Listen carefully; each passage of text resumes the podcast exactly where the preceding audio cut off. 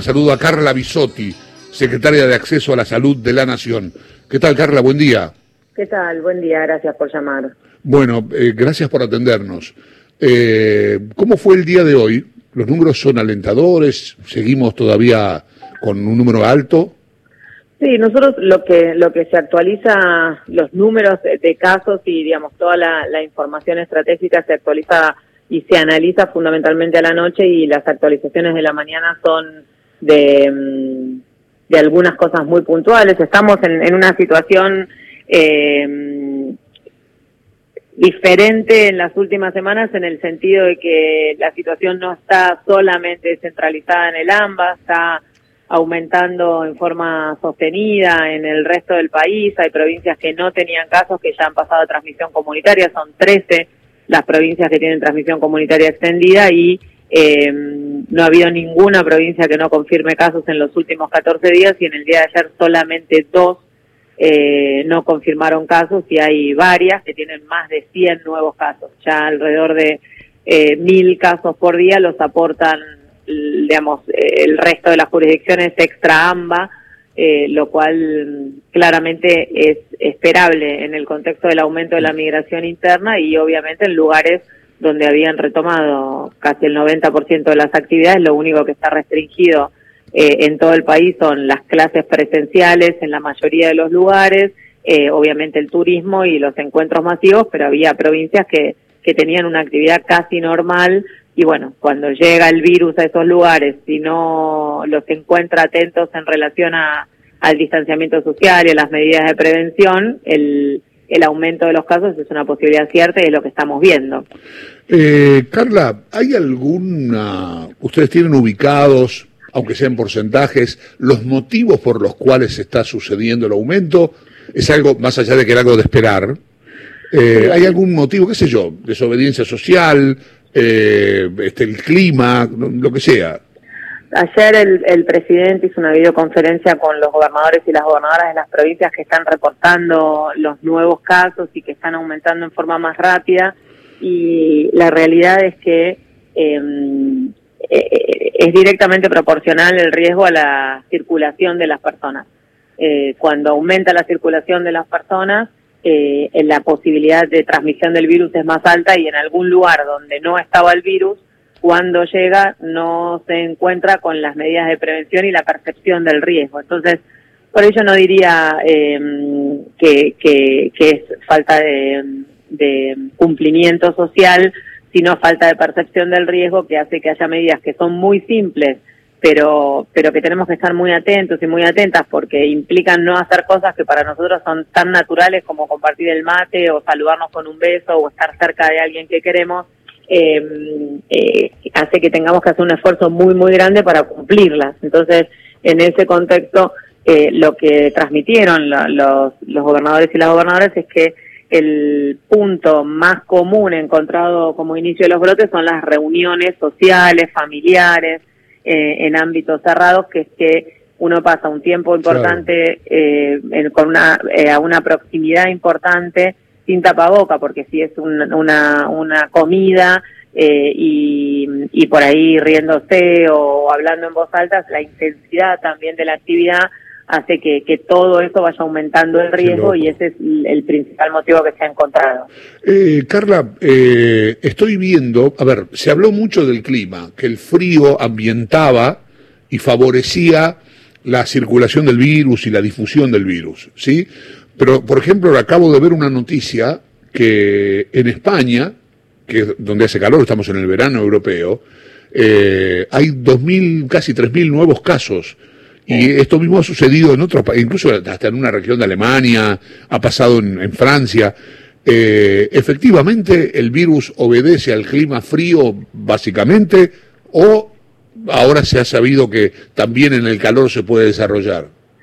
Sí, en realidad le estamos aprendiendo todos los días. Lo que sí sabemos es que el frío hace que las personas tengan más tendencia al hacinamiento, a estar en lugares cerrados, con menos ventilación y se propicia la transmisión, eso es seguro, pero eso no quiere decir de ninguna manera que durante el verano no se pueda transmitir o el virus no sea viable. Eso lo estamos viendo claramente. Nosotros empezamos todavía sin estar en invierno en nuestra región y en Argentina eh, hay mm, lugares que están en el Ecuador que, que han tenido, eh, que tienen climas cálidos todo el año y tienen un impacto muy, muy importante.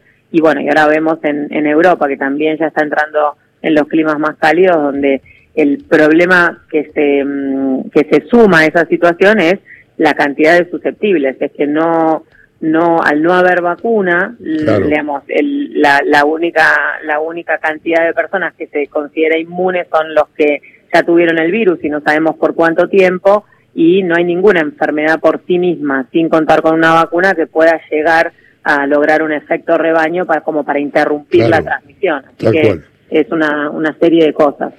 Eh, ¿Cómo viviste? ¿Qué te pasó? ¿Qué se, fue lo primero que se te cruzó por la cabeza? Siempre te veo por la tele o por, por, las redes, te veo todas las mañanas tempranito, de hace un tiempo, este, contando las cifras, con mucha paciencia, con mucha este, dedicación. Pero no, me gustaría saber qué te pasó por la cabeza íntimamente cuando te enteraste del tema de la vacuna, con que la Argentina iba a participar de la fabricación de la vacuna. ¿Qué, qué se te ocurrió? ¿Cómo lo tomaste?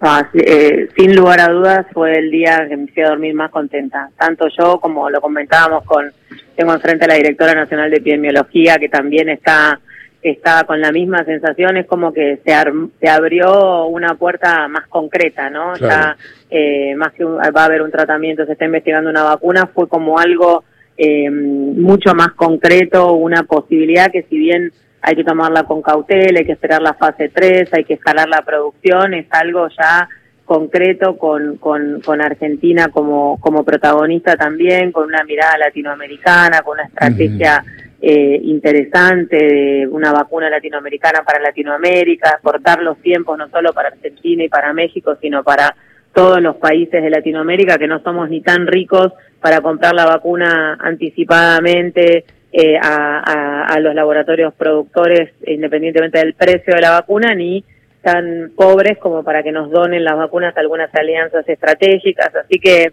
la verdad es que mm, eh, además, eh, como militante de las vacunas, siempre, siempre, siempre revalorizar lo que significa la prevención y lo que significa tener una, una estrategia para minimizar el riesgo y, y poder tener una una ventana de realmente pensar que, vamos a poder, eh, de vuelta, no es hacer de cuenta que no pasó nada, porque esto nos tiene que hacer aprender un montón de cosas, pero sí tener alguna herramienta para minimizar el impacto y si lo sumamos a los cuidados y si lo sumamos a, a que este, se pueda identificar algún tratamiento, vamos a estar en una situación totalmente distinta.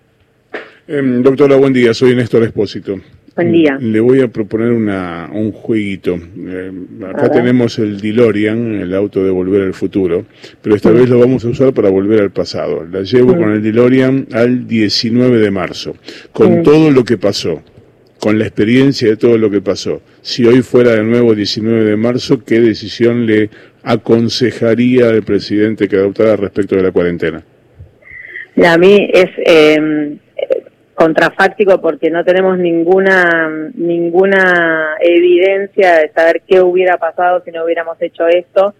Yo te digo mi, mi opinión personal, para mí eh, realmente una de las decisiones más difíciles, pero más oportunas y acertadas y, y de vuelta más contrafácticas es eh, haber eh, realizado el aislamiento social preventivo obligatorio a nivel nacional en forma muy temprana, eh, no solamente para eh, hacer que, que, no tengamos los picos que tuvieron los, los países eh, que desbordaron su sistema de salud y, lo, hayamos transformado en, un, en una curva de ascenso muchísimo más lento, sino porque eh, nuestro sistema de salud no hubiera podido dar respuesta, nuestro equipo de salud tampoco tenía información sobre cómo tratar el virus y nosotros como sociedad tampoco teníamos esa información. Me parece que eso realmente ha sido clave. El, el problema es que como es víctima de su propio éxito, porque al no haber tenido eh, la cantidad de, de muertes que tuvieron otros países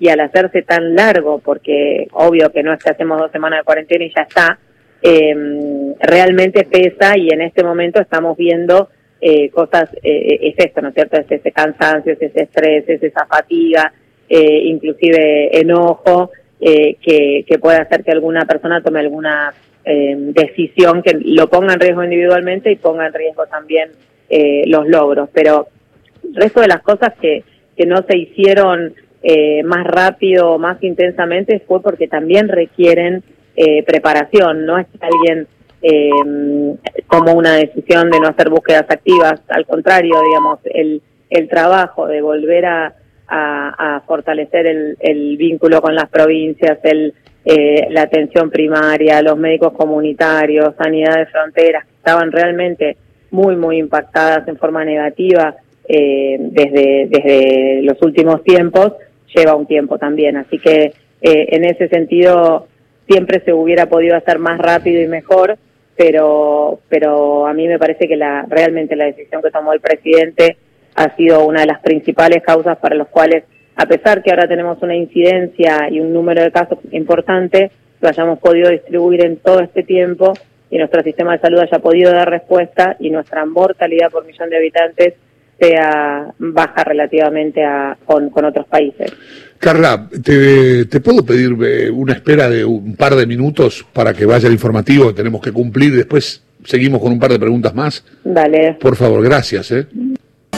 Gracias por esperar, Carla. Estamos hablando con Carla Bisotti, la secretaria de Acceso a la Salud de la Nación. Carla, eh, estábamos hablando, ahora te voy a, te voy a, plantear una fea, estábamos hablando hace un rato de unas declaraciones de Pichetto, eh, donde decía que los infectólogos no iban a poder salir a la calle. Eh, también te pregunto qué te pasa con esto.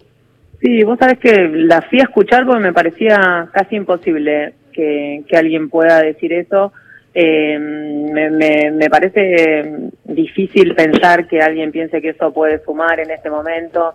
Eh, la verdad que el, todo el equipo de salud está en este momento eh, dando un esfuerzo inmenso, ya sea eh, en, en los hospitales, en los sanatorios, en los consultorios, en las guardias, y muchos de, de, los trabajadores y las trabajadoras de salud han también tomado el desafío de estar en los medios con todo lo que eso implica. La mayoría de, de del personal de salud no, no nos forman para, para hablar en, en los medios y tener esa exposición, inclusive eh, eso lo han tomado como un desafío y, y justamente decir que como si estuviera mal recomendar lavarse las manos, lavarse la cara, medidas de prevención que son eh, históricas y tienen décadas y han demostrado tener un impacto positivo y ser las más económicas además y las más sencillas de implementar, no solamente en, en prevenir el coronavirus, sino todas las enfermedades respiratorias, la diarrea.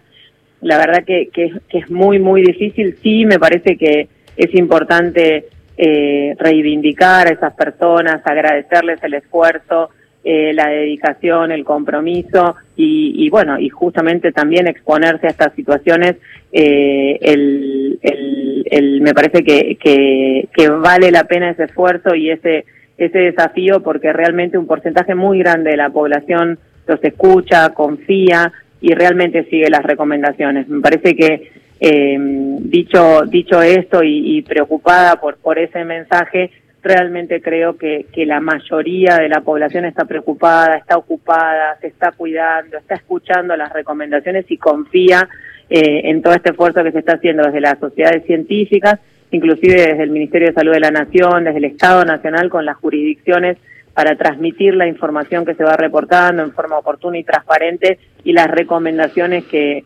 que, que realmente pensamos que van a tener un impacto positivo en la población. Lucía, eh, está Lucía Isikov, mi compañera, eh, que seguramente quiere hacerte alguna pregunta, Carla. Lucía. Sí, claro, Carla, buen día. Bueno, eh, Alberto Fernández el otro día cuando presentó la vacuna dijo que le asombra que siguen hablando de cuarentena, que la gente sigue hablando de cuarentena porque eh, la población sale, hubo flexibilizaciones en todos lados, incluso en el AMBA, y trascendió también ayer que los expertos le, le, recomendaron a Alberto Fernández no hablar más de cuarentena. Eh, ¿Esto va a ser así? ¿Viene ahora la presentación de una etapa distinta ya habiendo salido de la cuarentena?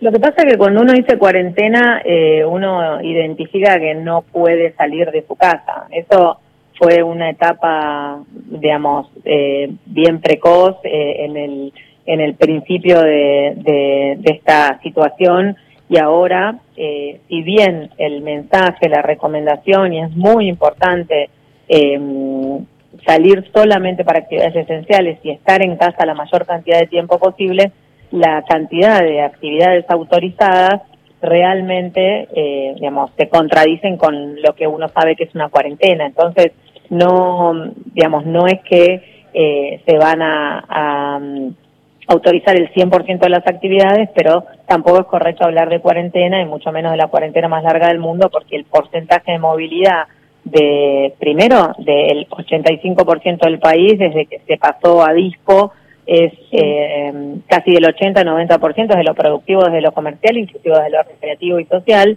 y solamente en el AMBA, en un momento en resistencia y en, en Río Negro y en, y en un área de Neuquén, eh, había persistido esta restricción de la circulación más aumentada por el número de casos, así que eh, en realidad empezar a transmitir el mensaje que eh, la cantidad de, actividades autorizadas, la verdad que te contradice con la imagen que uno tiene de una cuarentena, que es no poder salir de su casa. Eso, por supuesto, no quiere decir que no sigan restringidas actividades como las clases presenciales, los eventos masivos, el turismo, que está demostrado inclusive en los lugares donde van unas semanas adelantadas que todavía no se reiniciaron y, que cuando las reiniciaron tuvieron rebrotes. Así que ese es el, un poco el, equilibrio de transitar en, en, las etapas que vamos viviendo en la pandemia. Bien, y, y, te hago una más. Ayer se habló, tengo entendido, con el comité de expertos que se amplió también a psicoanalistas, a psicólogos, a psiquiatras, la necesidad de dar un mayor acompañamiento a los pacientes terminales, o sea, que puedan tener una muerte digna. ¿Hay alguna iniciativa ahora de avanzar con esto? Y también te pregunto si no se podría haber avanzado antes con este tema porque es un reclamo importante de, la gente que lamentablemente tiene algún familiar enfermo. Eh, en el comité se invitaron eh, disciplinas de la, de, la psicología, de la psiquiatría de las ciencias sociales, representantes de grupos de trabajo que se vienen juntando, por supuesto, desde el principio de, la pandemia. Eh, eh Alicia Stolkiner y Santiago Levín son representantes asesores de la Dirección Nacional de Salud Mental y Adicciones y eh, Juan Piovani eh, es el representante de un grupo que ha tenido varias reuniones de personas de las ciencias sociales que han trabajado en recomendaciones en relación a difusión de información y conductas que han transmitido todo ese trabajo al presidente. Es la primera vez que participan en la reunión con el presidente, pero de ninguna manera la primera vez que se abordan esos temas desde el Ministerio de Salud y desde mm, Presidencia. Eh, nosotros aparte tenemos contacto con foros de sociedades científicas y sociedades civiles que han tenido contacto con nosotros para acercarnos el, protocolo, digamos, de, de, esta atención humanizada en los últimos días de vida y, y es algo que claramente eh, se, evaluó desde el primer momento en el que tuvieron contacto con nosotros y se está trabajando un protocolo para poder em, eh, compartir lo que sucede, es que ahí eh, es muy importante el balance, ¿no es cierto? Que cuando uno mira eh, e, esta situación le parece imposible pensar que, que alguien pueda no acordar, pero en el contexto de una pandemia, en lo que es la, la sobrecarga del equipo de salud, sobre todo en las terapias intensivas, y el, el riesgo que implica también desde el punto de vista de estar en un lugar con una transmisión eh, viral tan tan intensa comunitaria, hay que balancear esas dos situaciones y, eh, por supuesto, generar por ahí la posibilidad de un protocolo y que ya cada jurisdicción, cada centro de salud, en función de su situación particular, pueda evaluarlo. ¿Se entiende el balance entre las dos cosas, no es cierto? Bien. Bien, estamos hablando con Carla Bisotti, la secretaria de Acceso a la Salud de la Nación. Mi compañero Horacio Marmurek te va a hacer una pregunta. ¿Cómo estás, Carla? Eh, a, ver, digo, estamos todos muy atentos y expectantes por la noticia de la vacuna y eso hace que mucha gente eh, sienta que puede empezar a relajar, pero según, digamos, la certidumbre que uno puede hablar es que recién mitad del año que viene vamos a estar en condiciones de empezar a ver cómo, cómo, se, cómo, cómo se empieza a aplicar, ¿no? Importantísima la pregunta porque acá y ahora tenemos que redoblar los esfuerzos para cuidarnos desde lo individual y de esa manera cuidar a los demás eh, y disminuir la transmisión del virus. Estamos en un momento en AMBA y de vuelta en por lo menos 13 provincias del país en circulación comunitaria muy intensa y, mm, y si bien el anuncio es realmente muy, muy eh, positivo y un orgullo y una visión estratégica, eh, realmente la perspectiva del tiempo es que durante el primer semestre podamos recibir las vacunas. Nosotros esperamos que sea al principio del primer semestre empezar a recibir partidas de vacuna en caso que de bien la fase 3 se registre y se escale y se transfiera la tecnología y durante el primer semestre podamos empezar a vacunar, eh, pero sin lugar a dudas, aunque esté la vacuna, no hay que relajar las medidas de prevención